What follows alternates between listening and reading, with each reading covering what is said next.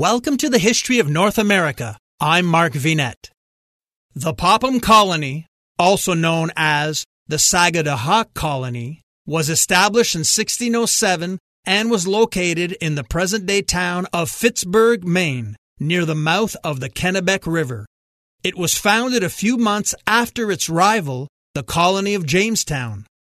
The Popham Colony was the second settlement in the region that would eventually become known as New England.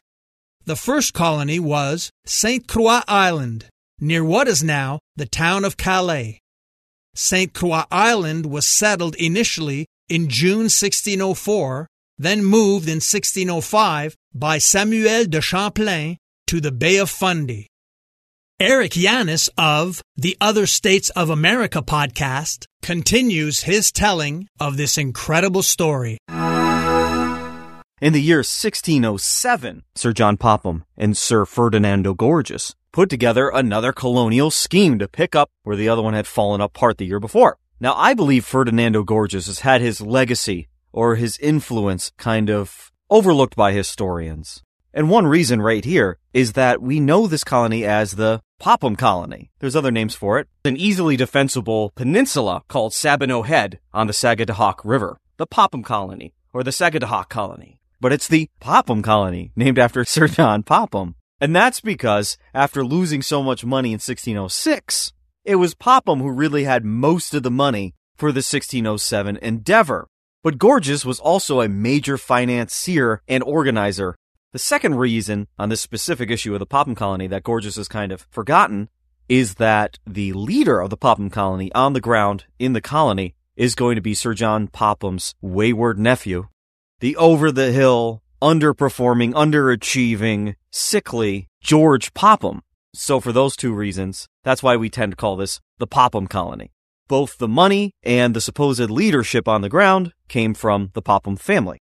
Now, some sources say that George Popham was elected president of the Popham colony. This makes no sense whatsoever. This isn't a democracy.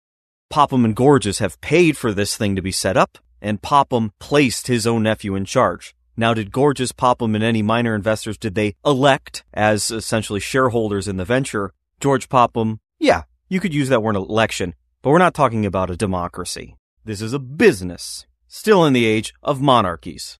As such, other than George Popham, the government was kind of nebulous. There would be assistant presidents as Popham saw fit, one of which was probably insisted on by Gorges, and that was Raleigh Gilbert. That's right, son of Sir Humphrey Gilbert, half nephew of Sir Walter Raleigh. Raleigh Gilbert may have been part of Gosnold's colony. We know his brother definitely was Bartholomew Gosnold. Now, poor Bartholomew was not part of Popham, because in 1603, before losing his rights and privileges, his uncle, Sir Walter Raleigh, sent him on one last futile attempt to find the Roanoke colonists, which, to no one's surprise if you know the story of Roanoke, he did not find, but he did meet his maker there. So there is that. And so it's highly likely that Raleigh Gilbert also had experience in the New World, where George Popham did not.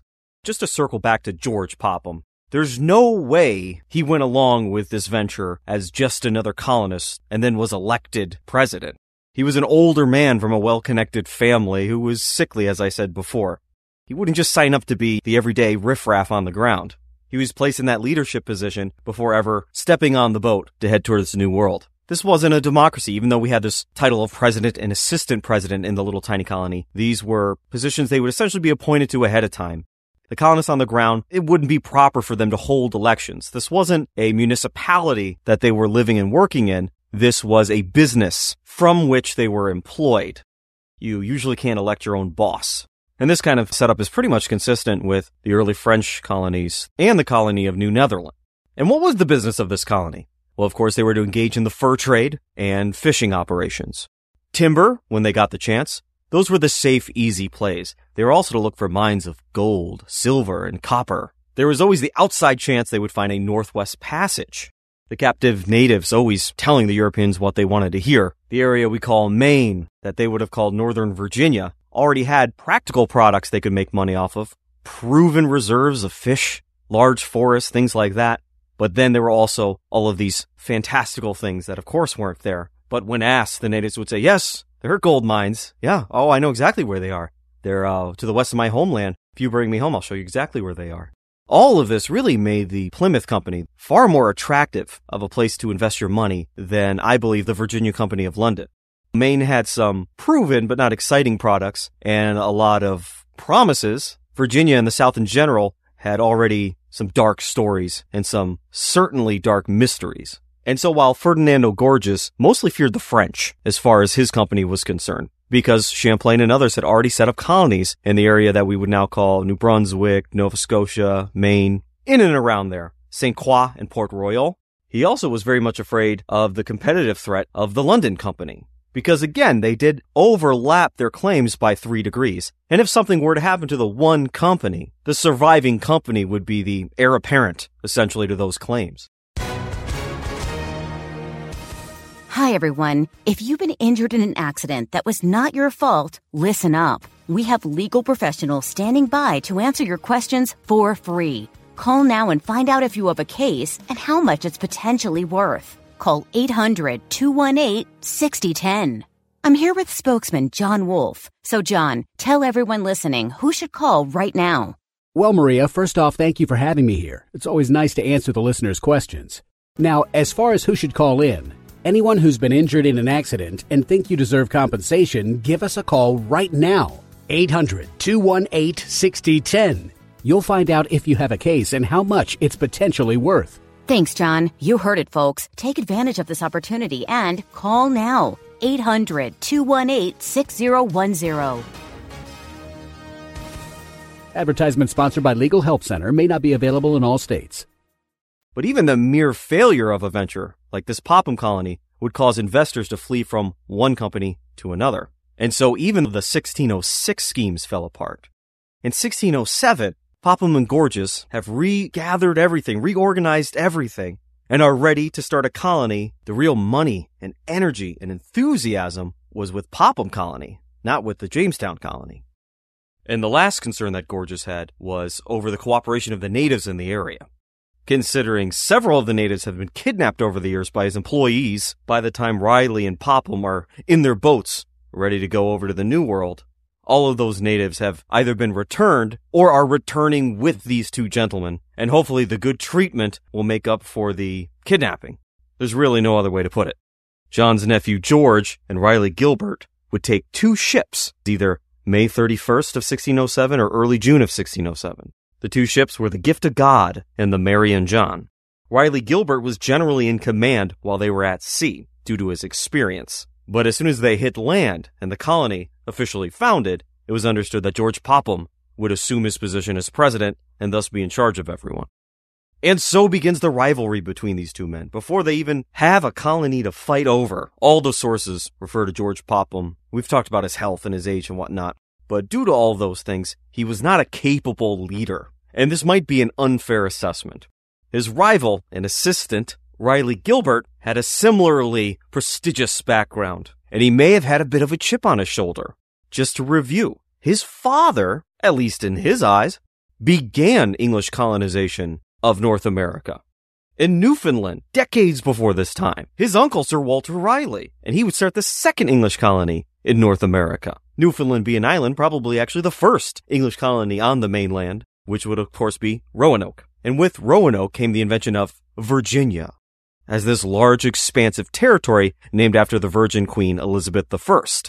His uncle losing these privileges, now he finds himself as part of this new company, this Plymouth company. Obviously, having not invested as much capital into the venture as the Pophams had, he had a subservient role. But beyond the money, he must have been like, my family's been doing this for decades. This is kind of part of what we do. Also, as I've already mentioned, it's likely Raleigh Gilbert had already been to North America, whereas George Popham had not.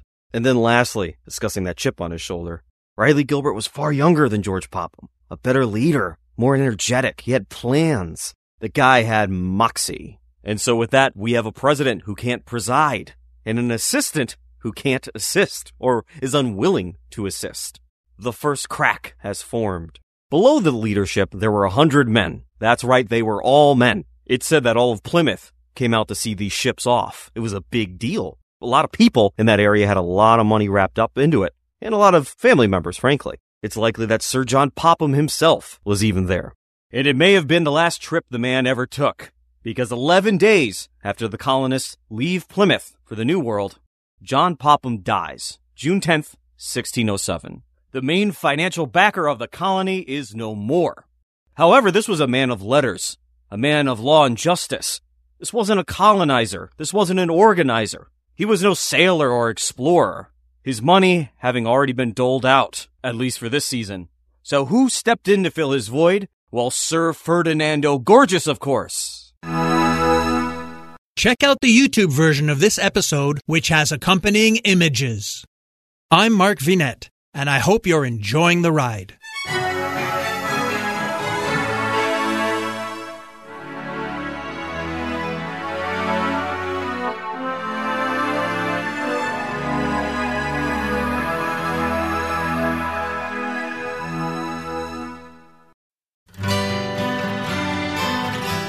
The Historical Jesus Podcast is the sweeping saga of the life and times of Galilean Jesus of Nazareth, as well as the faith, religion, and church founded to honor and disseminate his acts and teachings.